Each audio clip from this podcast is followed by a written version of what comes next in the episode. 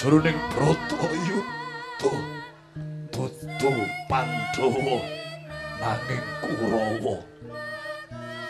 Coba sawangen gagasan. Pandhawa uripe sarwa rekoso wiwit ndom nganti dina iki Pandhawa uripe kesorang-sorang kamukten kamulyan aku sing! Wah!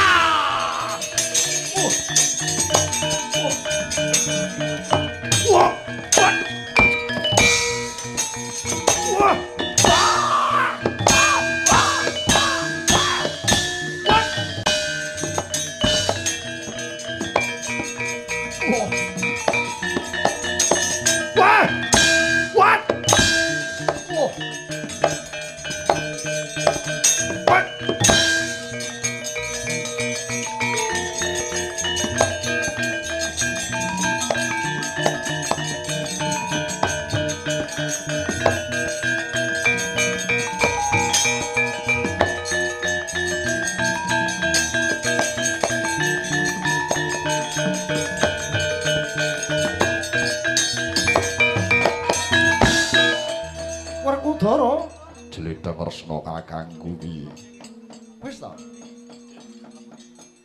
Duryudana karben ngunduh wong pakarti. Nggonmu mula sora rasa kok bacut ki awit.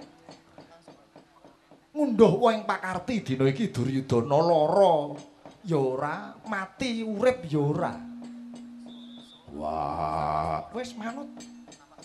Disawang besok kadohan ya paukuman ana ngarsa padha dina iki lara ngagak-agak sewu lara dadi siji sing ditampa dening Duryudana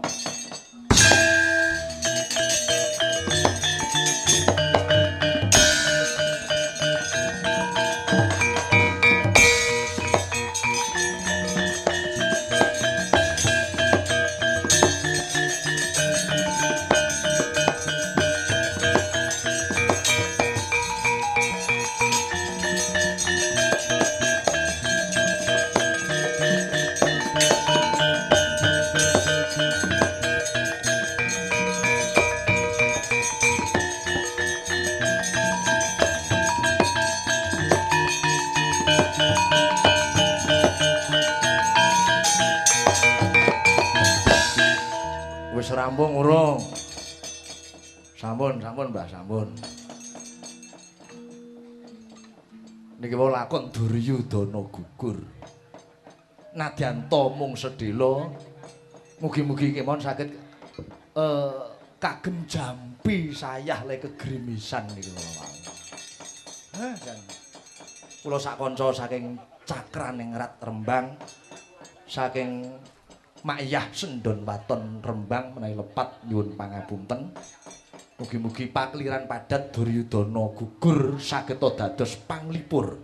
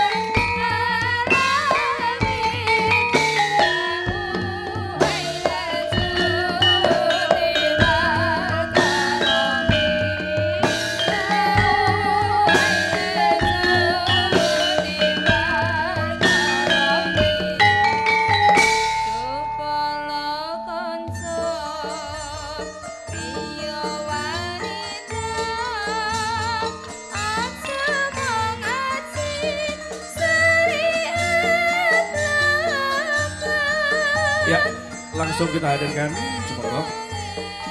Kita aplaus hadirnya beliau pengasuh Suluk Mangeman dan juga Cak Nun MH Ainur Najib. Dipersilakan.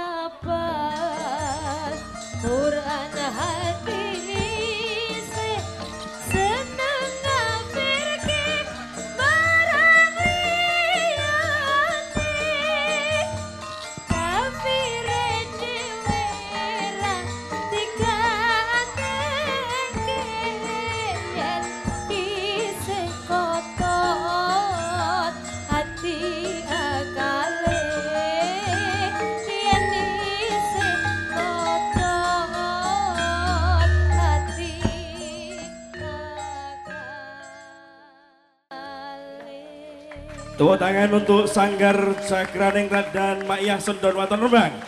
Kisigit Arianto ya dengan pagelaran pagelaran padat Duryudono gugur ya. Uh, satu lagu orkes bisa Pak Gusuran sambil kita hadirkan kita tunggu kita hadirkan waktu yang pas untuk hadirnya beliau Bang Ani Soleh Bahasin dan juga MH Ainun Najib. Ya.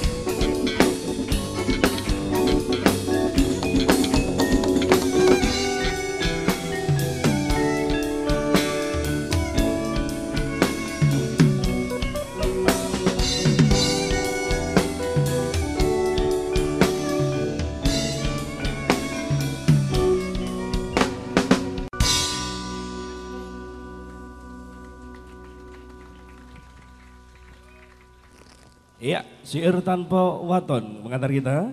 Langsung kita hadirkan beliau pengasuh Suluk Malaman dan juga konseptor acara Suluk Malaman. Ayo kita sambut beliau Bang Anis Soleh Basin.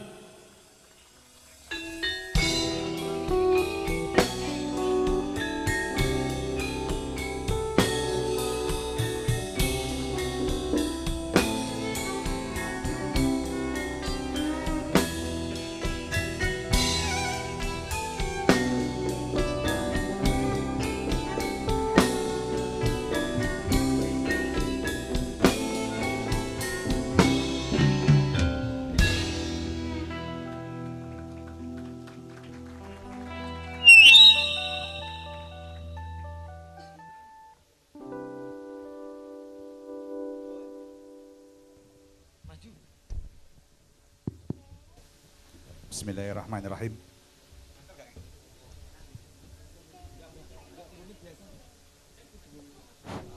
Assalamualaikum warahmatullahi wabarakatuh. Alhamdulillahirabbil alamin. Hamdan syakirin, hamdan na'imin. Hamdan yuafi ni'amahu wa yukafi mazidah. Ya Rabbana lakal hamdu kama yanbaghi lil jalali wajhika wa adimi sultanik.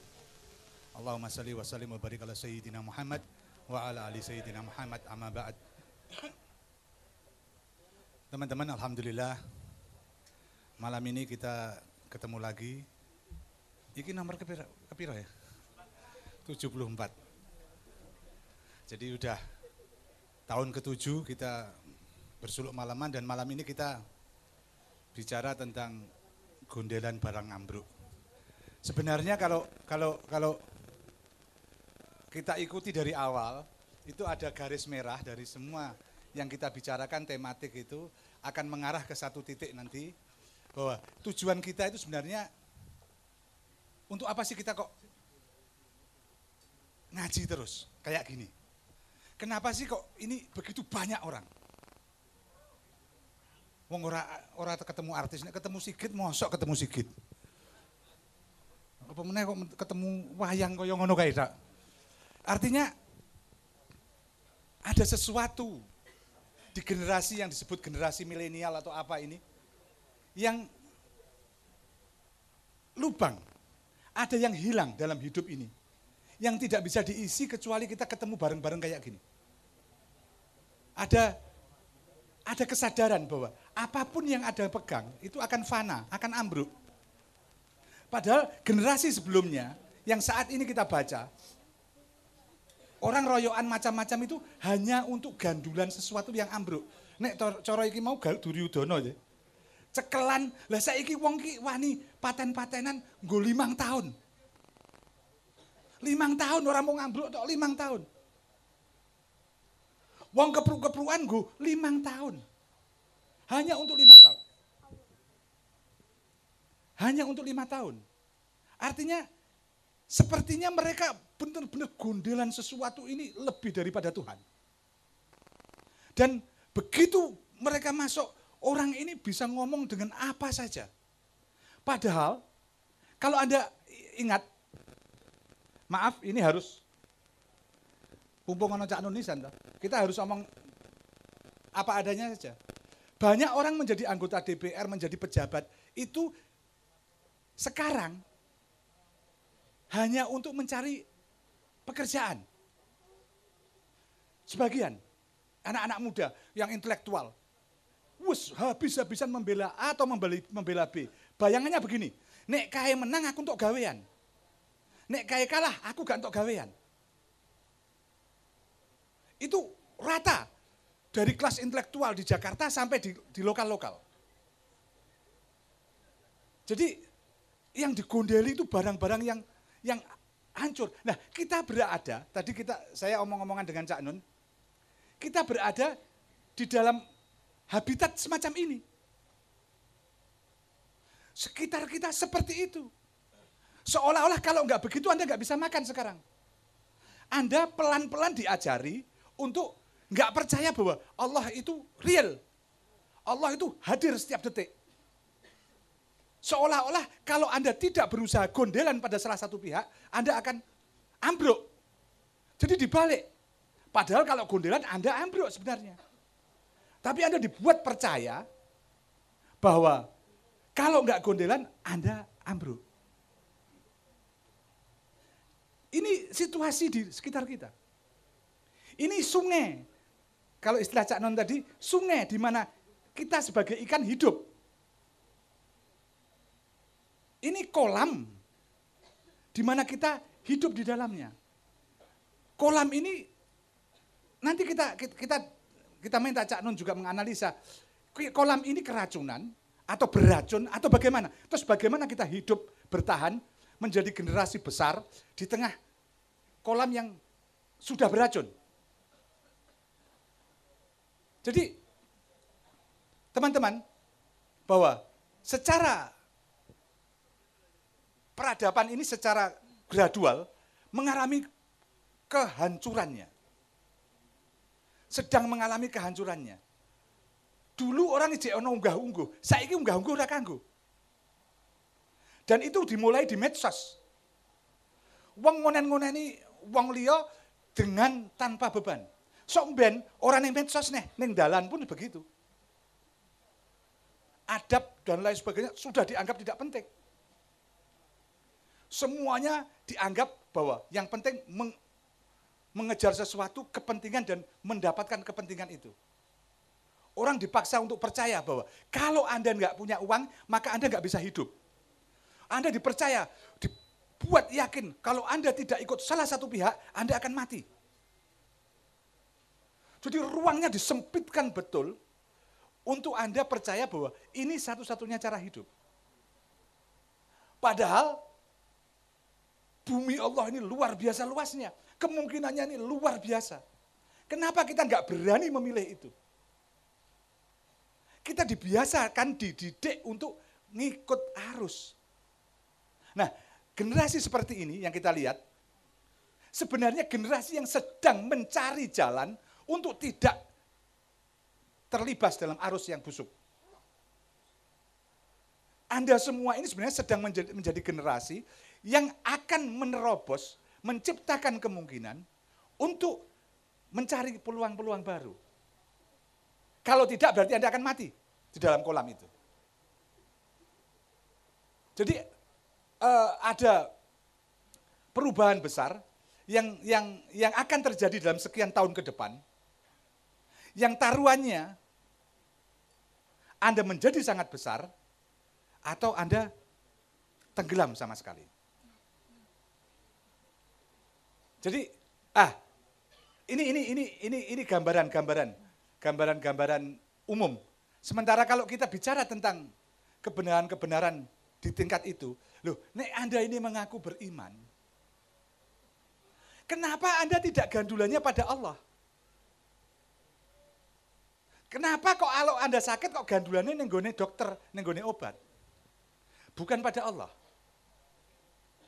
Kenapa Anda kalau nggak punya uang, bukan gandulannya pada Allah, pada siapa yang bisa dimintai bantuan? Artinya kita tidak dilatih sejak awal untuk menempatkan Allah sebagai yang pertama dan yang utama. Loh, Mas, kan harus berusaha. Oh iya, kan cari uang tuh. Oh iya boleh. Tapi ingat, itu di layar kedua, ketiga.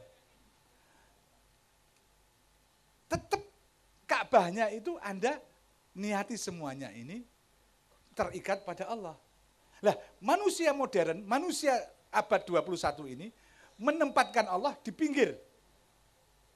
Kalau perlu sudah di, di, di, di, di, dibuang. Maka orang bisa dengan gampang mempermainkan agama. Orang bisa dengan seenaknya bermain-main dengan atas nama agama.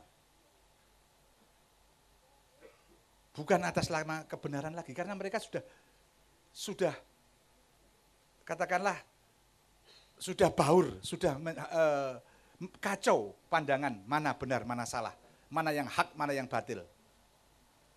Karena terikat pada gondelan-gondelan yang tidak sejati. Kita menciptakan banyak ribuan patung-patung, berhala-berhala untuk kita sembah, untuk kita gondeli sendiri. Jadi yang kita gondeli selama ini, dan itu Orang-orang beragama juga kalau di Indonesia. Organisasi-organisasi keagamaan juga. Dulu itu saya pernah ikut Mbah Dullah Salam di kajian itu.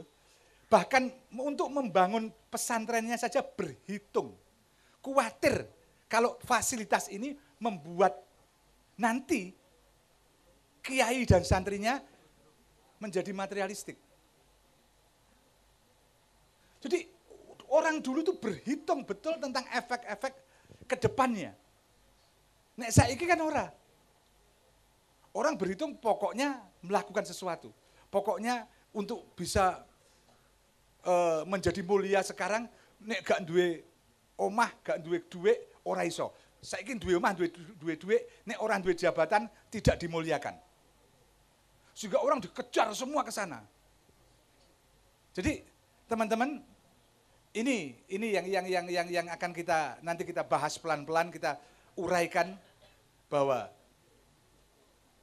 kalau kita mengaku beriman maka gondelan kita pada sesuatu yang tidak bisa ambruk, yang tidak bisa hancur. Dan itu hanya Allah saja. Kita dibuat lupa dengan semua kesibukan dan itu di Quran kan sebenarnya di, di kalau Anda baca Quran setiap hari, Anda akan temukan bagaimana digambarkan kita ini dibuat lupa loh dunia, sehingga lupa bahwa tujuan kita itu kematian. Bahwa kita tidak bisa lari, akan mati. Dan setelah mati apa? Kita nggak pernah persiapkan. Padahal itu yang paling utama perjalanan kita. Kita ini pendatang dari surga, mampir ke bumi, hanya sejenak untuk datang ke akhirat. Satu garis lurus. Ning ning donya malah rumangsa dadi omah. Sekarang begini. Saya sering beri contoh begini. Kalau Anda rumah Anda Pati, kemudian Anda pergi ke Jakarta atau ke Surabaya, ke Jakarta katakanlah ya. Anda akan di Jakarta itu akan memapankan diri atau sekedar pokoknya iso mangan, iso turu, iso nganu atau akan bertempat tinggal di Jakarta?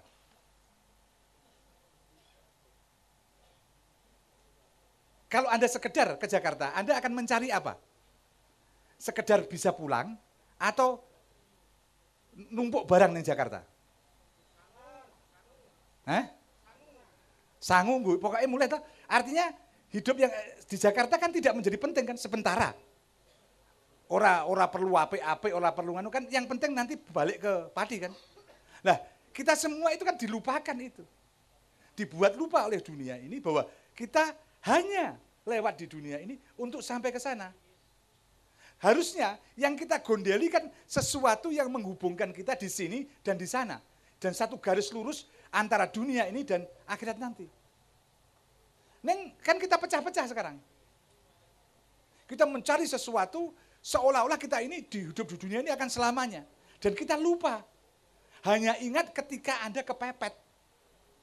Kepepet aja wong dongo kuwi kalau kita jujur pada dirinya sendiri ya. Wen dongo kuwi mesti ngene. Ya Allah, mbok aku kayak rezeki, aku kentek rezeki untuk dunia kan.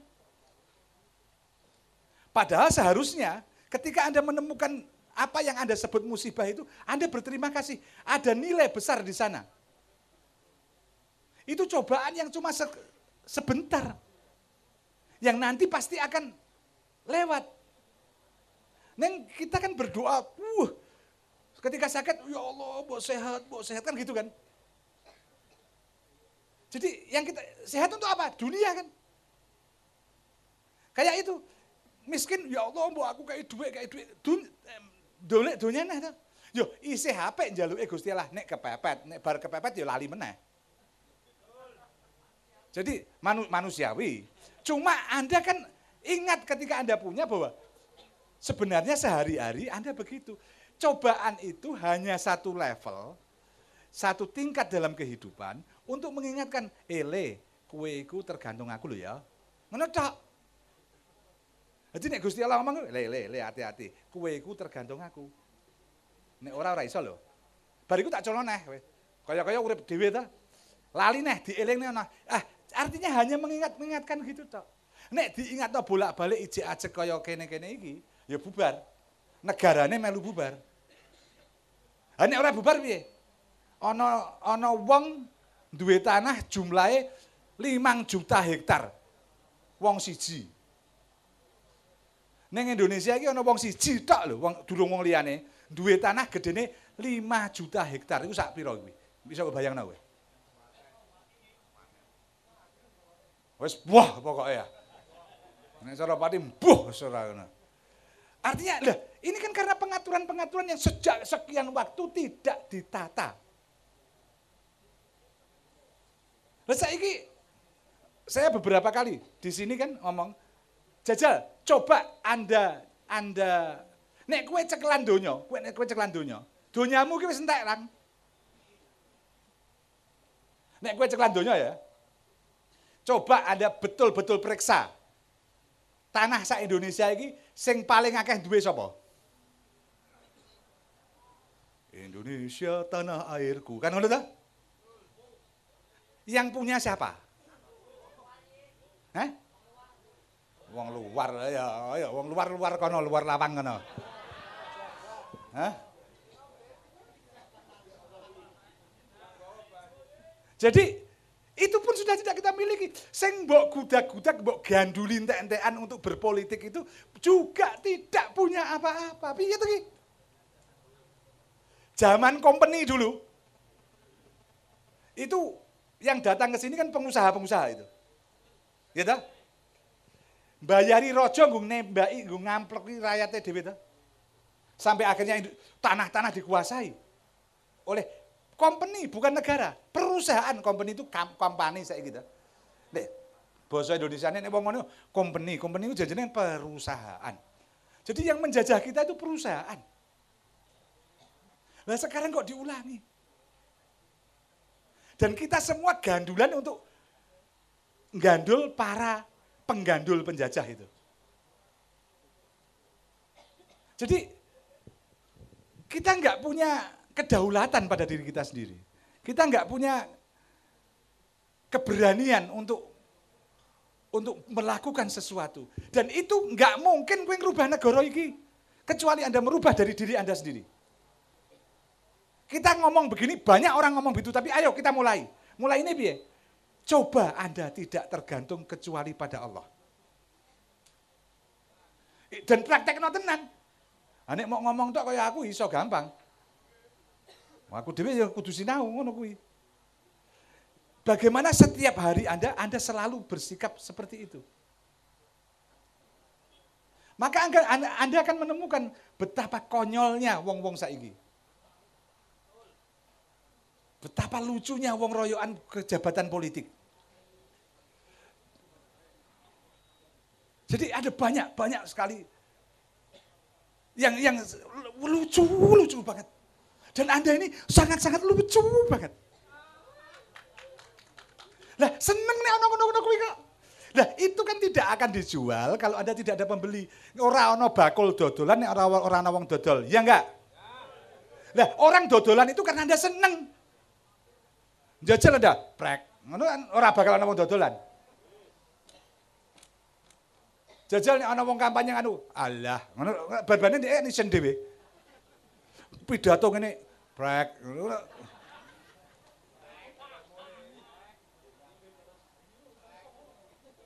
Lah kowe milih wong nek cara agama wis kacau, milih wong sing njaluk dipilih. Lho kok dipilih kok njaluk? Bariku gelutan dhewe. Wah aku kudu milih kok nek gak milih kok dosa kowe, kafir kowe nek milih kae. Prek. Engko sing kono ya ngono, wah sing bener iki aku. Iki royokan bolu, Mas. Kono untuk bolu kue. Untuk watu. Nah, masa kita akan begini terus? Jadi bangsa yang besar itu bangsa yang berdaulat pada dirinya sendiri. Dan itu harus dimulai dari Anda semua satu persatu.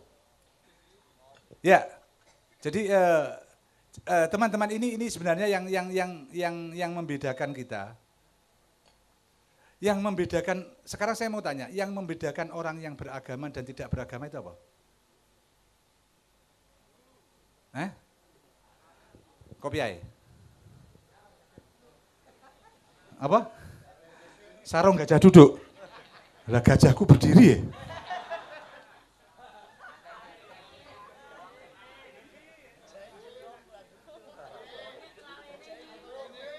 Apa?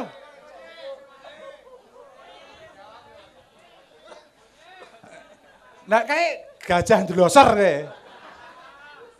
Lah tampangnya kayak gajah ndelosor kayak. Apa nek terus bergajah-gajah kayak ngono kuwi beragama? Nek pakaiane iki apa jenenge? Koko terus beragama. Iki pakaian Cina. Jenggoten beragama. Kayak mbak jenggot kayak. Solatnya gong tentu jelas. Jamak terus seminggu pisan. Oh ora. Sedina ping 5 dijamak salatnya mek dina Jumat tok. Engko nek karo Gusti Allah maaf lupa. Kilap terus. Jadi yang penting dari agama itu apa? Apa? Akhlaknya. Akhlak itu masih paling luar loh. Luar loh akhlak itu. Nek wong iki coba delok oh ayu, sekora ini toh? Iya toh? Oh ganteng, nggak kayak casingnya tak ngono toh? Nek casingnya wis kocar-kacir, ah kok Kan ada ada ada langkah. Nek casingnya kocar-kacir dielek, belum tentu harus ada. Tapi kan pertama kali kan casing itu. Lah akhlak itu di casing itu kan. Ah, nanti ke belakangnya lagi, ke belakangnya lagi, kita akan ketemu nilai yang sejati. Anda berbuat baik itu karena apa? Kan karena ikatan dengan Allah. Akan melahirkan perbuatan-perbuatan baik. Nah, kemudian, kemudian di tingkat lanjutnya ada bentuk fisiknya. Oh berpakaian yang orang merangsang wong. Jadi SMS, apa gue? Apa? Metu sidik. Iku kancane margonyek gue. Jadi kemudian ber, bertahap akan memunculkan tingkah-tingkah adab itu kan yang di luar kan. Akhlak, adab dan lain sebagainya. Itu di luar. Itu akan menunjukkan keberagamaan. Jadi nek ndek aku tak kok.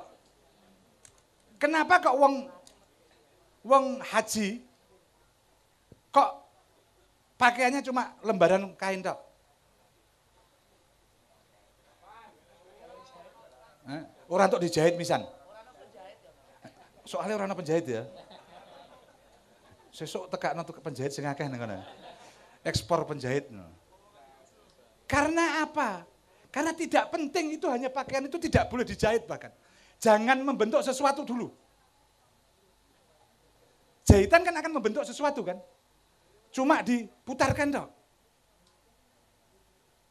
Ketika Anda berhadapan dengan Allah, jangan pakai bermacam-macam bentuk-bentuk yang tidak penting. Yang penting tertutup di bagian yang diminta ditutup. Itu bagian yang pertama.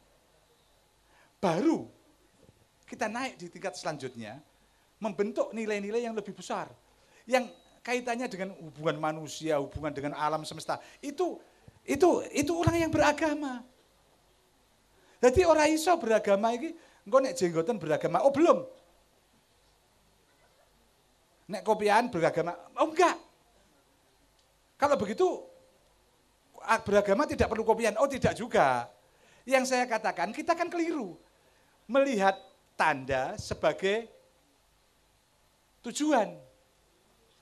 Tak kayak contoh, saya beberapa kali kali ngomong soal, kalau Anda mengatakan 75 kilo Semarang misalnya, ada tanda 75 kilo ke Semarang, gitu ya. Kowe nek tengok-tengok-tengok tekan Semarang ra? Hah? Ya iso tekan Semarang, tabrak truk truknya melaku tekan Semarang ngono. Kan itu petunjuk untuk mengarah ke sana.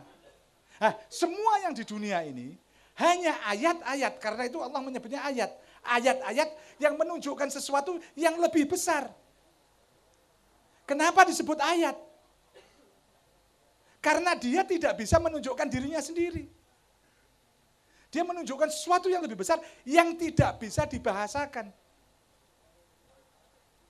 Nah, karena itu kebenaran yang Anda terima adalah kebenaran yang tidak bisa dibahasakan kecuali dengan tindakan-tindakan yang minimal menjadi kebaikan buat diri, masyarakat, orang lain, dan alam semesta. Jadi itu, itu gambaran-gambaran umum tentang uh, bahwa kenapa kita harus mencari gandulan. Nanti Cak Non, mungkin Cak Non sudah siap untuk untuk uh, ke panggung. Uh, kita akan bahas itu dari sisi pandang yang lebih makro.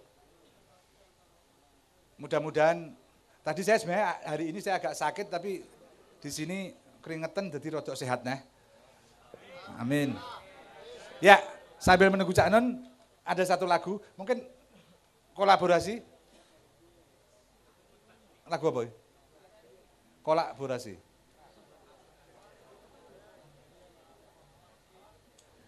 Eh, nganu ya selawat, selawat, selawat nariyah wae. Hah? Di? Oh, di mau. Bukan. Ya saiki neh ora apa-apa. Wong aku mau krungu kok.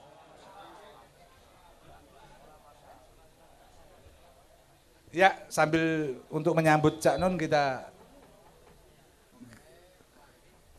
apa? Selawat nariyah ya, bareng-bareng. Ayo. Salah nari iso tuh, Pak? Iso tak? Nah, aku mengikuti segini, cocok mesti. Nek Gusti Allah podo mesti podo. Mbah nek Gusti Allah beda-beda. Itu juga prinsip. Kalau Allah Anda sama dengan Allah orang lain, tindakan Anda akan nyambung dengan orang lain. Nek tabrakan berarti Gusti Allah dewi-dewi. Walaupun agamanya Islam nih Gusti Allah dewi-dewi.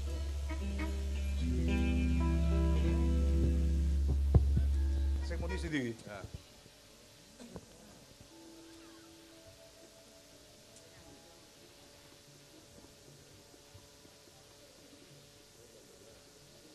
keras,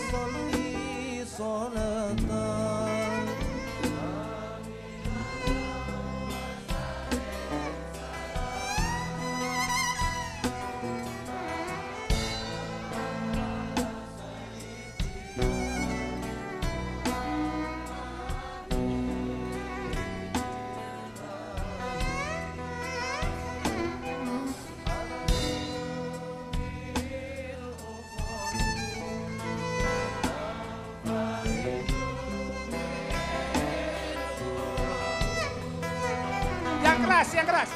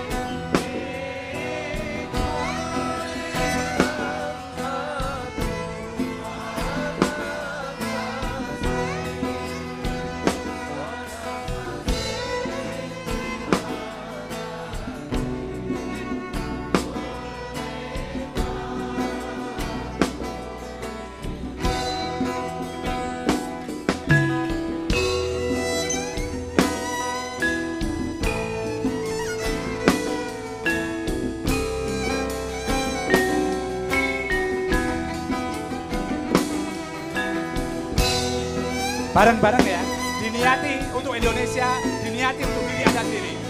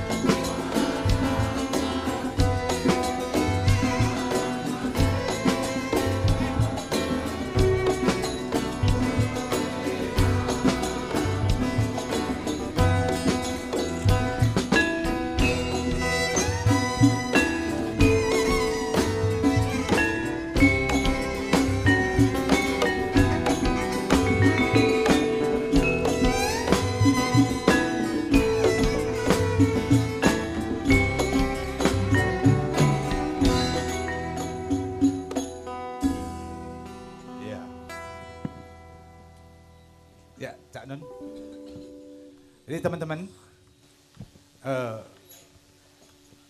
beberapa waktu lalu saya ngomong bahwa Rasulullah pernah mengatakan, aku rindu pada kekasih-kekasihku. Kemudian sahabat-sahabat tanya, siapa kekasihmu ya Rasulullah? Kami ini kan dekat. Oh bukan, kamu sahabat-sahabatku. Kekasih-kekasihku itu orang yang besok datangnya. Tidak pernah ketemu aku tapi mencintai aku. Jadi teman-teman, kita ini kalau mencintai Rasulullah, kita kekasih-kekasihnya.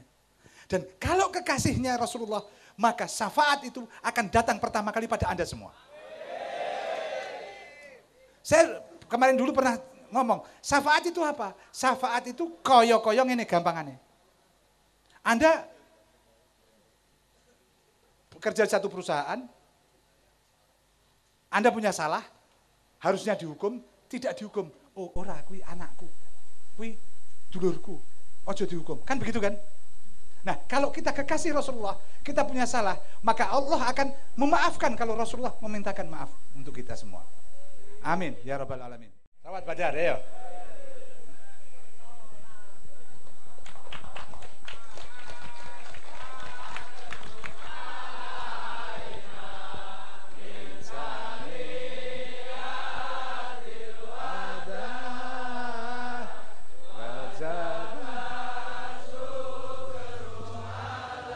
Saya Bantar.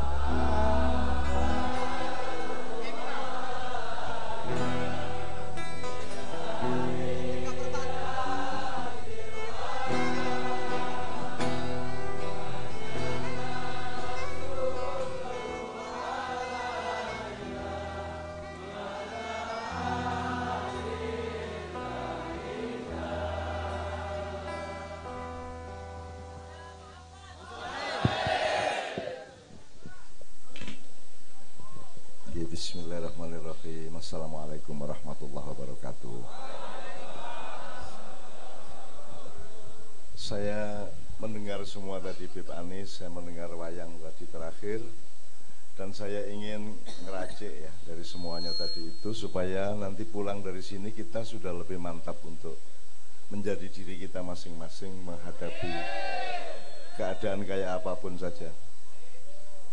Gue tetap bener, tetap apik, tetap bijaksono di dalam segala keadaan. arep rendeng arep ketiga arep melarat arep sugih arep bengi arep awan arep loro arep sehat ning tetep kowe bertahan pada karakter dan akhlakmu pertama mergo iki mau tolak al badru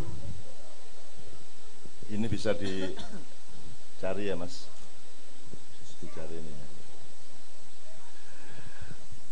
coba kita tegaskan pengetahuan kita Tola al badru alaina min saniyatil wada. Ini kan di, dilakukan bersama-sama di kota Madinah untuk menyambut hijrah atau kedatangannya Rasulullah SAW. Saya aku takon sing nyambut kanjeng Nabi kuwi kira-kira wong atusan apa wong ewon? Ya? Ya, mulane mergo ora iso ngitung iki isane ming atusan to ewon. Nek iso ngitung cetha iki ora iso soalnya ora ana videone, ora ana virale. Belum ada BlackBerry, belum ada Samsung pada waktu itu. Nanti kira-kira wong sekian ratus apa sekian ribu. Untuk gambaran, penduduk Madinah ketika itu sekitar 10 ribu orang. 10.000 orang. Jadi kira-kira sing nyambut kedatangan Rasulullah ki mayoritas apa minoritas? Minoritas. Ayo, gini orang jelas pengetahuan kan kini ya salah pertimbangan siswa-siswa. Oke, ini bukan tidak harus dijawab sekarang, tapi kudu dadi bahan pertimbangan. Gue nek salah ngangkan-ngangkani sesuatu kan, gue misalnya salah ngerasa ke Kue masak uyahe sepiro kan kue nganggo rasa. Kue ngliwet kae banyune sepiro kan nganggo driji kae. Ya ta, nganggo driji dirasake. Nah, rasamu aja bebel harus tetap bisa benar atau tepat mengalami apa pun saja, merasakan apa pun saja dan menganalisa atau menyimpulkan apa pun saja. Nah, berangkat dari Madinah ini tadi, oke mungkin ratusan, mungkin ribuan, ya. Minoritas apa mayoritas ora iso disimpulke. Ning nek ndelok bahwa bar kuwi kabeh ki bebarengan karo Kanjeng Nabi membangun kota Madinah ya. Membangun berbagai macam hal nek minoritas kok ora ya toh wong kabeh bareng-bareng kok kan mereka kaum ansor yang yang berhijrah namanya muha muhajirin Nah sing nyambut Kanjeng Nabi iki pertanyaan berikutnya iki wong Islam kabeh apa macam-macam? Macam-macam. Oke, settingnya wong Islam sekitar eh penduduk Madinah sekitar 10 hewu, jumlah wong Islam sekitar 15 ribu pada waktu itu. Sekitar 15 ribu. Ning sing nyambut Kanjeng Nabi, Kanjeng Nabi kuwi uh, Sekit, ya, sekitar 1500. Kita tidak bisa memastikan untuk umat Islam semua atau campur-campur ya. Oke. Tapi iki nek kowe pengetahuannya meningkat, kowe le nimbang-nimbang uripmu, nimbang-nimbang nilai iki selalu tepat. Berikutnya yang kita cari. Kuwi sing disambut karo wong Madinah kuwi Nabi Muhammad apa wong apik sing jenenge Muhammad? Nabine apa Muhammade? Beda loh ya. Saiki kan misalnya saiki apa? Saiki misalnya sebutan seni, kiai sopo ya upamane kiai sopo wis kiai sikit oke aja aja sing ana ning kene wis kiai kiai bejo kiai bejo saiki iki masyarakat nek ana kiai bejo ku sing didelok bejone apa kiyaine Sing kelakuane apik iki bejo apa kiai? Bejo. Mergo bejo kelakuane apik disebut kiai. Ah wong saiki iki ndelok bejone apa ora kok njur nyebut nyebut kiai? Ora. Lah kok nyebut kiai? Bejo. Mergo kabeh wis do ngundang kiai njur kuwi langsung kok untal kok lek ngono to? Ah, itu salah satu kehancuran kita gitu gandolan barang Ambruk kowe ora ndelok iki ambruk apa ora ning kowe gandolan kabeh. Iki kita cari pelajaran-pelajaran kecil ngono kuwi ya. Nanti yang diomongkan Bib Aminis kita akan sampai ke situ semuanya tadi, termasuk judul pada malam hari ini. Jadi sekali lagi Rasulullah itu kan ada kalimat gini, Ayuhal mab'utsu fina Jita bil amril muto Kan gitu Wahai orang yang diutus kepada kita Engkau datang dengan urusan yang ditaati kan gitu. Diutus ini maksudnya diutus sebagai nabi atau diutus sebagai menungso sing api ngayomi wong oke. Ah, iki kudu cetha lho ya. Ki ben ning Indonesia iki ora kerengan terus. Mergo saling ora ngerti ndur kerengan terus. Husnu eh suudon suudon suudon terus. Jelas dia rembulan di atas kita. Tola'al badru alaina min saniyatil wada di antara dua bukit. Ono kahanan elek, ono kahanan apik. Wajib syukru alaina. Kita semua wajib mensyukuri kedatangannya. Mada alillah Apa yang telah dipanggil dan yang mendapat panggilan. Terus? Dia terus kalimatnya. Oke, yang saya persoalkan al-mab'uth ini Mabu itu orang yang diutus. Ayyuhal mab'utsu ini orang yang diutus. Yang diutus ini, yang utus siapa? Oke, jelas Allah. Cuman diutus sebagai pembawa agama Islam atau sebagai manusia yang baik? Ini lumayan loh jawabannya. Dalam Wong Medina wis ngerti suatu hasan apa? Lesek kowe aja aja aja aja nganggo bahasamu ki kowe dadi wong Madinah kuwi. Sing urung ana Quran. Urung ana jangkep ngene iki kaya saiki lak wis kowe gari ngomong wis gari gampang istilah wis jangkep. Zaman kuwi urung ana. Kanjeng Nabi waktu datang nakoni agamamu apa apa ora? Apa didaftari kene antri kowe agamamu apa? Iya apa ora? Lah saiki lek kowe ndelok wong lak mesti kok daftari agamane sik apa? Karepmu piye? Wong wong modern iki karepe piye? Kudune sing ndelok kelakuane piye sik? Perkara identitas engko sik lak ngono. Kok gupuh? Akhirnya kowe dihapusi ben dianggap Islam jur serbanan wis selesai masalah.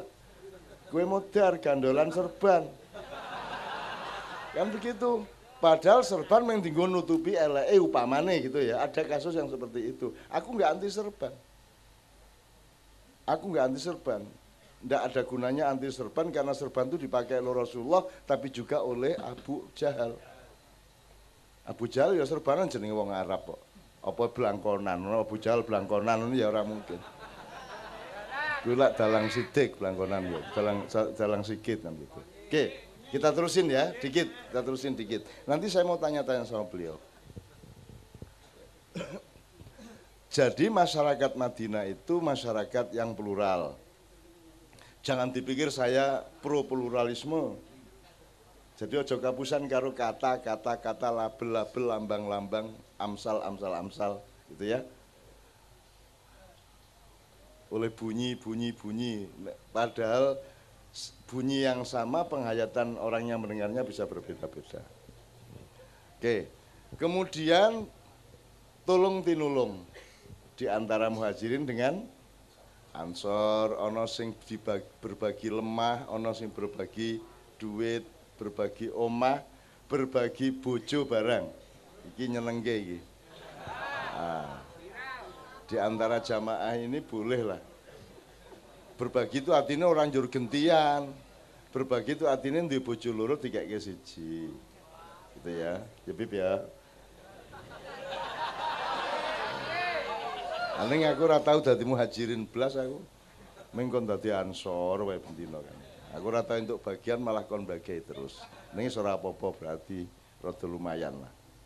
Oke, itu banyak sekali pelajaran dari Tola Al-Badru tadi. Saya cuma merespon dan kui kudu dadi hikmah. Kudu dadi pelajaran, kudu dadi piye saiki? Sekarang Anda tahu waktu kue cilik biyen ada istilah di Indonesia menuju masyarakat madani kuwi resmi pemerintah. Resmi loh kuwi. Ning saiki wis ora dienggo meneh. Jadi pemerintah iki cangkeme ra karu-karuan. Biyen ngene bar kuwi ilang, bar kuwi ganti meneh lak ngono. Dulu itu cita-cita pemerintah di zaman akhir Orde Baru itu menu- menu- membangun masyarakat madani. Madani itu artinya masyarakat madaniyah yang acuannya adalah Kanjeng Nabi di Madinah. Tapi baru kuwi lali, baru kuwi dilangke. Bahkan sekarang anti khalifah, anti khilafah. Kuwi sak pekok-pekoke menungso anti khilafah. Ya. Terus mergo anti khilafah, mergo nek pro khilafah dianggap pro HTI kuwi luwih pekok meneh. HTI tidak sama dengan khilafah. Mergo kabeh kowe iki khalifah, kowe nang suket ya khalifah, ya to kowe nang bojomu khalifah, bojomu nang kowe ya khalifah. Setiap orang adalah pemimpin, setiap adalah orang adalah pengelola dari urusannya masing-masing dalam skala yang mana pun. Oke. Saya salah satu yang mungkin perlu dipelajari ono sing iso jawab keunggulan masyarakat madani di Madinah itu dibanding masyarakat modern ono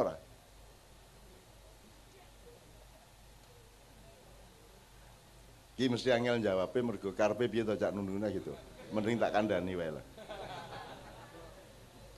Aku saiki takon, kowe saiki terikat hukum ora ning Indonesia?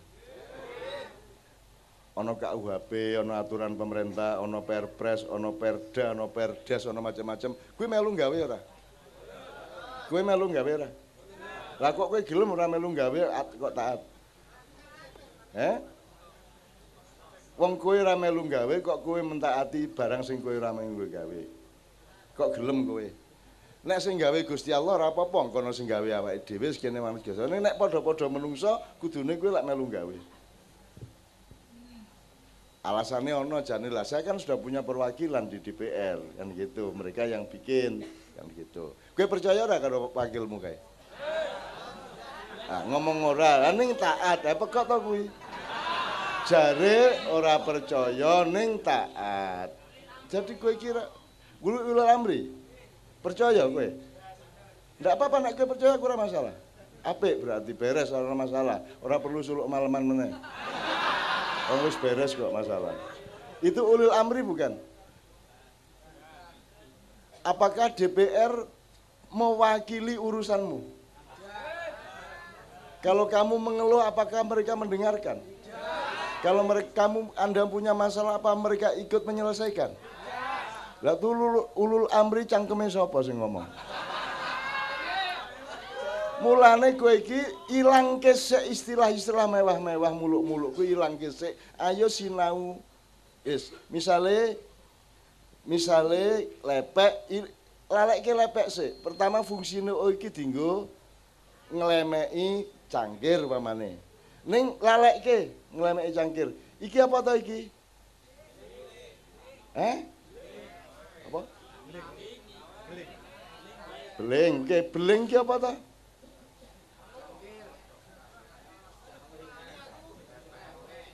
Ayo, iki, iki kan kita kan berlatih berpikir wis. Iki terus ke, terus ke.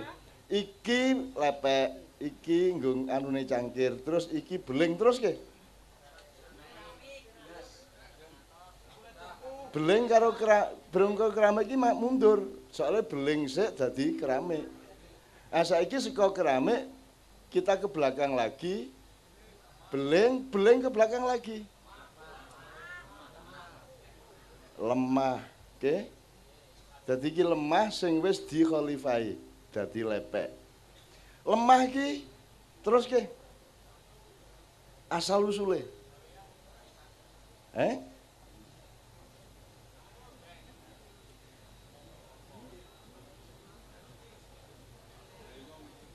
Bingung.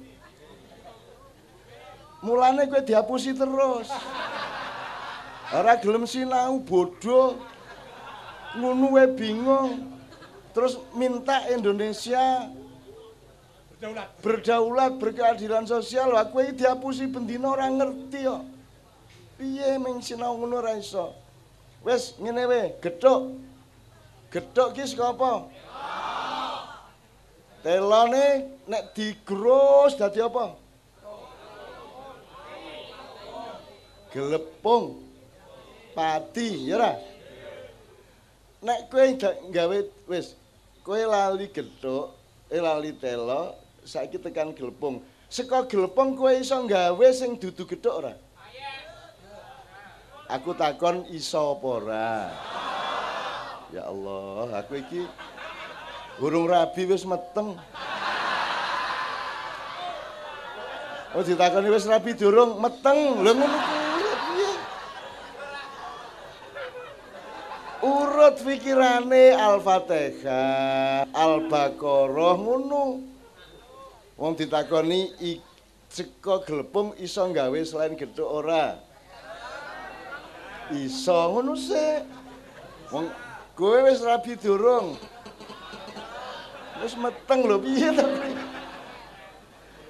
Oke ya, jadi kita harus kronologi berpikirnya, harus urut, evolusioner atau evolutif. Allah saja membuat alam semesta selama enam tahap atau disebut enam hari. Oke.